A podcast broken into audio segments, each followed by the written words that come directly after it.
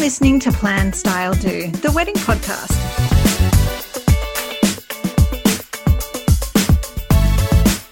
Hello and welcome to Plan Style Do.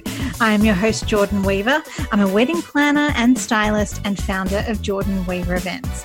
Each week, I bring you bite sized episodes packed full of expert tips and tricks to simplify your wedding planning process. In today's episode, I am chatting to Sydney hairstylist, educator, and founder of Hair Boss University, Cara Clyne. Hi, Cara. Thanks so much for joining me. Hi, Jordan. So nice to hear from you again. I'm so excited. I know. It's lovely to be able to chat over the wonders of Zoom. Now, I am a huge fan of your work, um, and I've seen firsthand how amazing your work is um, for both brides and bridesmaids a huge fan of your Instagram.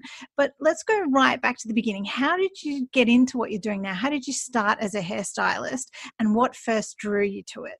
Okay, so really interesting story because I wasn't always, um, I haven't always been doing hair. I started out doing nursing. Did you know that? Wow, I did not. A bit of a change. yeah. So, um, you know, I'm Vietnamese. I'm of an Asian background, and you know how a lot of the parents just have the expectation that you should be doing something academic I felt pressured in doing something in the line of, you know, law or like medicine or engineering.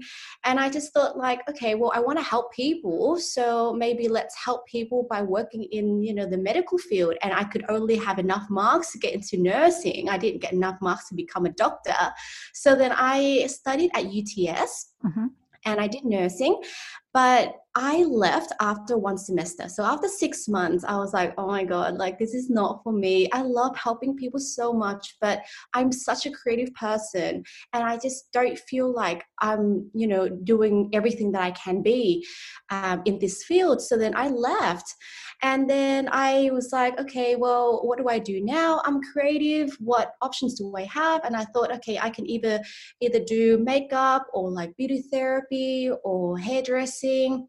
And I decided to try out hairdressing. And so I trained with Toni and Guy in Paddington, in Sydney. And that was back in 2010. So I've been doing hair for 10 years now and I love it. And I I've never tr- wanted to try anything else. You found you found it. That's terrific. It must have had a really great uh, foundation learning at, at, Toni and Guy, and um, you know, learning all the different cuts and colors. And then obviously you, yeah. you figured out you wanted to work your way into to wedding and, and bridal hairstyling. Yeah, like I think bridal was just a mistake for me, really, because mm-hmm. I was always passionate about fashion and i wanted to work in the salon i wanted to do runway and i and i did a lot for you know i did my campaigns and david jones and did a you know, like Bec and Bridge did um, like New York Fashion Week. I did all of that. And then I think uh, at one point, I just felt like, you know, you compare yourself to other people, and everyone else who have started after you are now just doing so much better than you.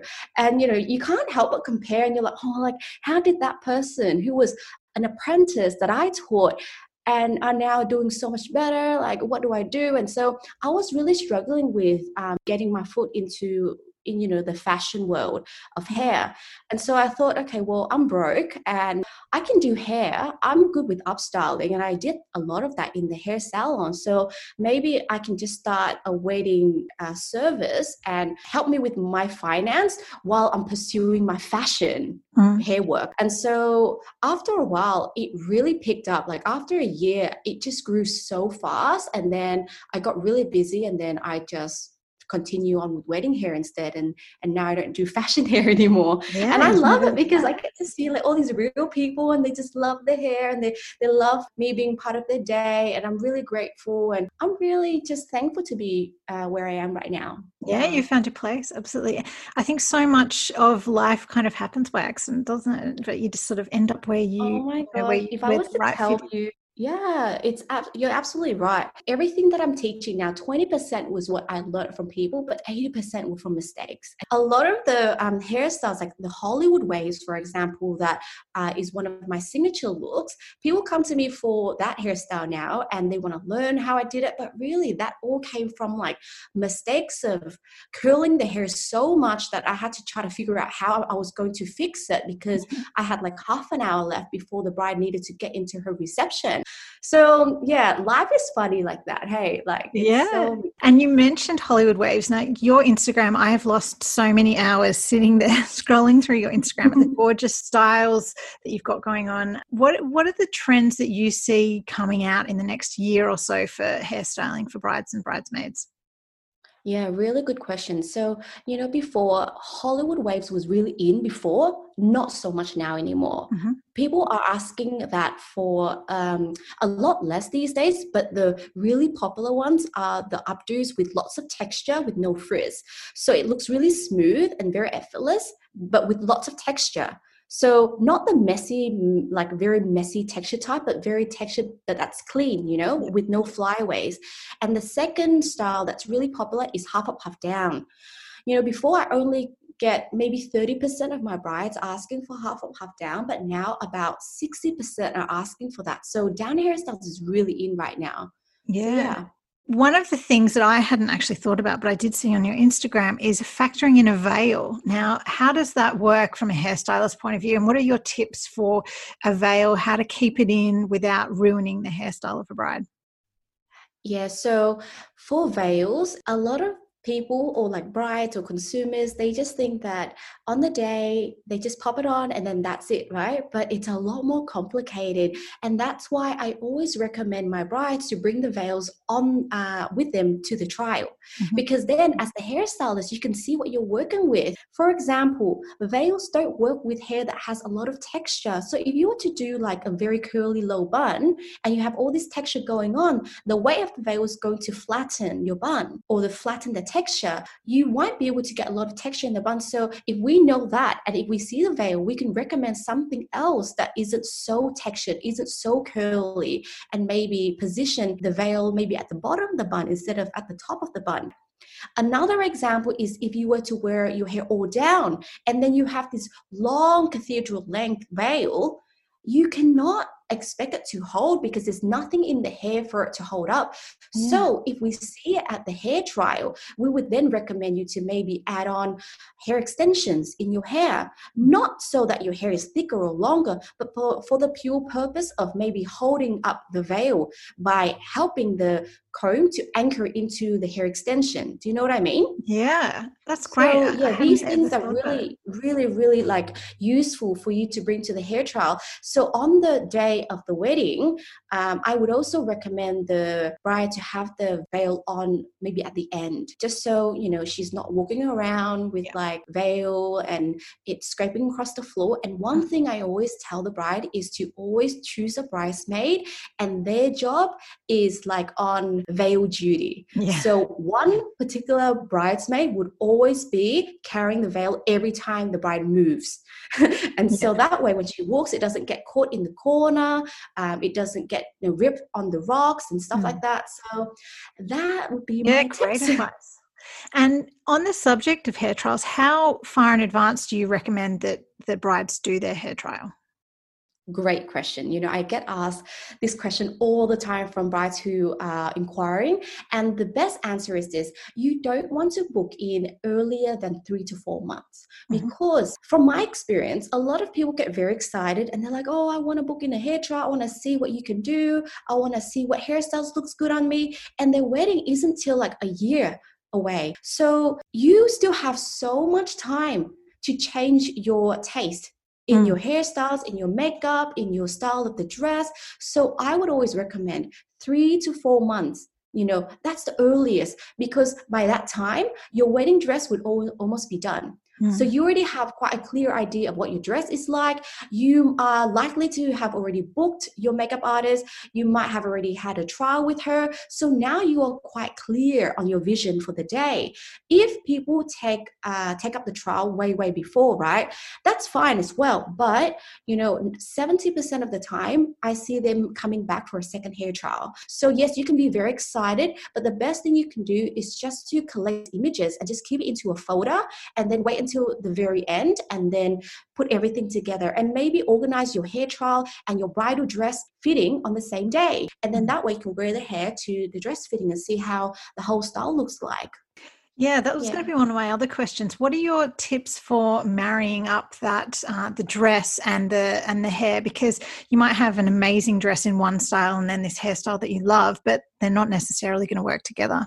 Yeah, it comes down to a couple of things here. Number one is that me as a hairstylist or people as hairstylists need to understand the bride's vibe. When I talk about understanding their vibe, what I mean is that when I do my wedding, you know, form inquiry page, the bride would always need to answer these two questions: uh, Who have they booked for their wedding photography, and who have they booked for their wedding uh, makeup? Because I want to know and, and understand what their sort of style and what their taste is. Mm-hmm. Because if, say, they book someone who has more of a natural wedding photography style, I know, I know inside of me and from experience that she likes natural lighting. She would probably go for more of a boho vibe, more down hairstyle, and maybe a messier bun type and not so clean. Another really popular style is the editorial fashion photography, the style that you, when you flip through a magazine, you see these images in the magazine. It's very yeah. editorial, very like Marie Claire and very Elle like. So mm-hmm. I know right away what she likes. She likes something that is more influenced by celebrities. She would go for something more understated, like a textured ponytail or like a knotted bun, and very, very minimal. So by understanding that, I am now prepared for the hair trial leading up to the hair trial, I'll be um, giving her these instructions, these tips. Number one, bring your dress pictures to the trial. So then I know what her neckline is, what the cut of the back is like, and the color or the lacing. Number two is that I would ask her to narrow down two to three pictures because there's nothing worse than not knowing what you want and then coming with like six or yeah. eight pictures and then you only have like two hours and and she doesn't know what she wants. Yeah. So bringing in like two or three pictures that she loves the most would be so helpful. Another thing is that they need to understand the insecurities. I don't hear a lot of people talk about this, but this yeah. is one of the three questions I ask. What don't you like about your face? Yeah. it's a really powerful question because, for example, if they say, Oh, I don't like my ears, they just stick out then you know you don't want to have her ears showing. You yeah. need to cover the ear partly and also make sure the volume looks proportioned so that her ears still looks like it's hidden but not stuck out. Yeah. Another thing that people tell me is that they don't like their jawline. Their jawline is so square. So then I'd say, okay, that's not a problem. What they want is that they want hair framing the face. So if you don't understand this as a hairstylist, you don't understand it, or if the bride doesn't tell you this, you might not even leave any hair framing her face. Mm. And she would feel very, you know, very insecure. But a lot of people don't bring up what they don't like. You know, yeah. they don't come up to you and say, Oh, I don't like this about my face. Like nobody says that. Yeah, so yeah. I think as hairstylists, we need to ask very like very clever and very powerful questions to draw out the information so that we understand what they feel comfortable with. So those things are really important. Absolutely. I mean, it's all about making the bride feel everyone wants a glowing bride on the day and obviously by working around those insecurities you can help her be as confident as she possibly can. I love it. I've never mm-hmm. i've never thought of that so i love that. One of the things that i get asked a lot as a um, planner is how long should brides allow for their hair? Is there a correct order or a preferred order in terms of, you know, do you get the mums done first? Do you get the bridesmaids done first? I'm assuming the the brides usually last. What's your thoughts on the best kind of order for doing the hair on the day? So, in terms of order, I never recommend the bride to be last because it's too rushed. I always tell the bride to be either second last or third last, and I I normally do the order for the day. So what happens is maybe a month before her wedding day, I would give out like uh, I will send out an email asking her to confirm the hairstyles of the bridesmaids and the mom and all that stuff, and then I would then determine the schedule based on what hairstyles they are having.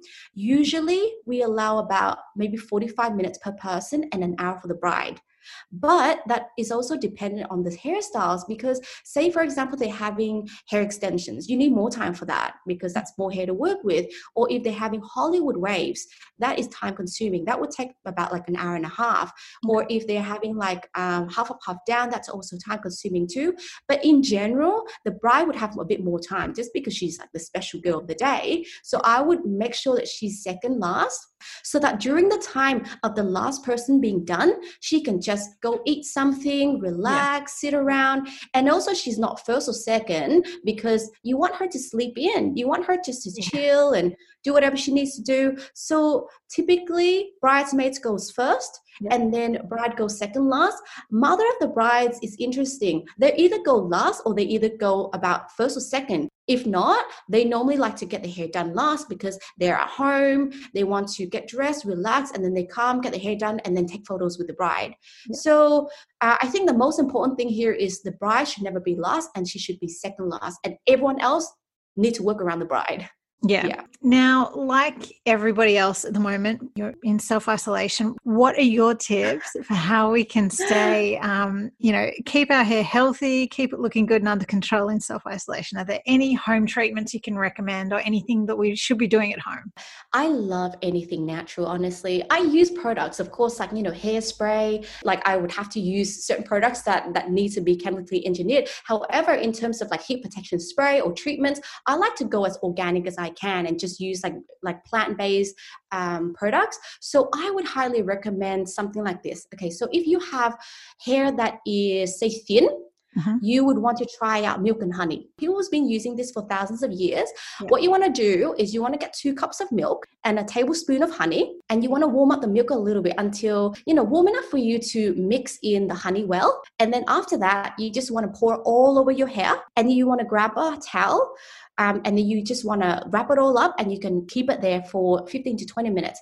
If you want to be extra extra and you know like fancy you yeah. could then also use just like a, a, normal hot towel or tea towel and you can pour hot water over it and make it into um, a normal hot towel that the salon uses and the heat from like the towel open up the cuticle of the hair and deposits in all the goodness of the milk and honey mm. that's for thin hair yeah. and if say if you have like hair that's a bit thicker and hair that has um, split ends you should use oil based plant products. So things like avocado uh, and olive oil is really amazing mask for thick hair. So you could use a ripe avocado mixed with maybe one to two teaspoon of olive oil and then you would then divide your hair in like quadrants right in four sections yeah. and you want to apply this paste in the mid ends to ends but you don't want to touch the scalp because this is good for shine and split ends and great, great for like thick hair. But if you put it on the scalp, people that have oily scalp already would get even oilier scalp, right? So just put it on the mid ends to ends and then just pop on your shower cap and watch Netflix for like 30 minutes and then just rinse off twice with um, shampoo. I love it. I love it. I'm taking notes. I have very thick hair, so um, I'll be using the avocado and, and all Amazing, babe. I'll have to show you the results. I'll send you a photo. Yes. Well, I have absolutely loved talking to you. I could talk to you for hours about hair, honestly. Um, it's one of the things that I love. I love popping in when a bride's getting her hair done and just seeing how it's all coming together. And, you know, as a planner and coordinator, it really is one of the things that I love seeing in action on, on a wedding day. So it's been yeah. such a pleasure talking to you. If brides are looking to find out more information about you or find you on Instagram, how can they um, get in touch? Okay, so they can get in touch by visiting caraclyne.com, so C A R A C L Y N E.com, or they can just um, go on Instagram you can just literally look up um, Sydney hairstylist and the person with the pink background in the profile picture, that's me. so Cara Clyne bridal is my Instagram handle. So thank you so much for having me today, Jordan. I love it. Such a pleasure. You. Thank you. And hopefully it won't be very long until we can um, yeah, get back to weddings and, and get working again. Yes, I know. Yeah. Well, it brings an end to this episode of Plan Style Do. I hope you enjoyed it. Please leave a review on Apple Podcasts or wherever you listen so that other brides and grooms can find out about us. I am Jordan Weaver and I will see you next time.